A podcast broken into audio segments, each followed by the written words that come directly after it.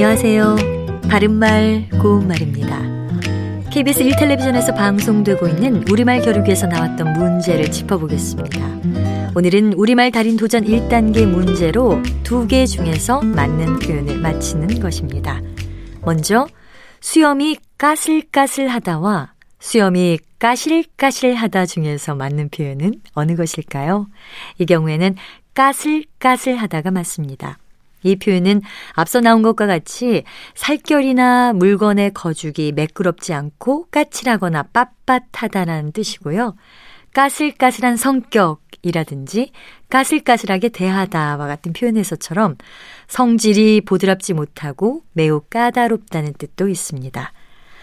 또 꼬박 여드레가 걸리다에서 여드레의 마지막 음절의 모음에는 애와 애 중에서 어느 것을 쓸까요? 이때는 모음, 어이, 애를 쓰는 것이 맞습니다. 참고로 여드레의 삶은 호박에 돌에 송곳 안 들어갈 말이다 라는 속담이 있는데 이것은 삶아 놓아서 물렁물렁한 호박에 이가 안 들어갈 리가 없다는 뜻으로 전혀 사리에 맞지 않는 말을 한다는 것에 대한 비유적인 표현입니다. 그리고 장작에 불을 당기다와 장작에 불을 댕기다 중에서 맞는 표현은 댕기답니다. 이것을 당기다로 잘못 알고 사용하는 분들이 적지 않은 것 같은데요. 불이 올마 붙다 또는 그렇게 하다란 뜻의 동사는 댕기답니다. 바른말 고운말 아나운서 변희영이었습니다.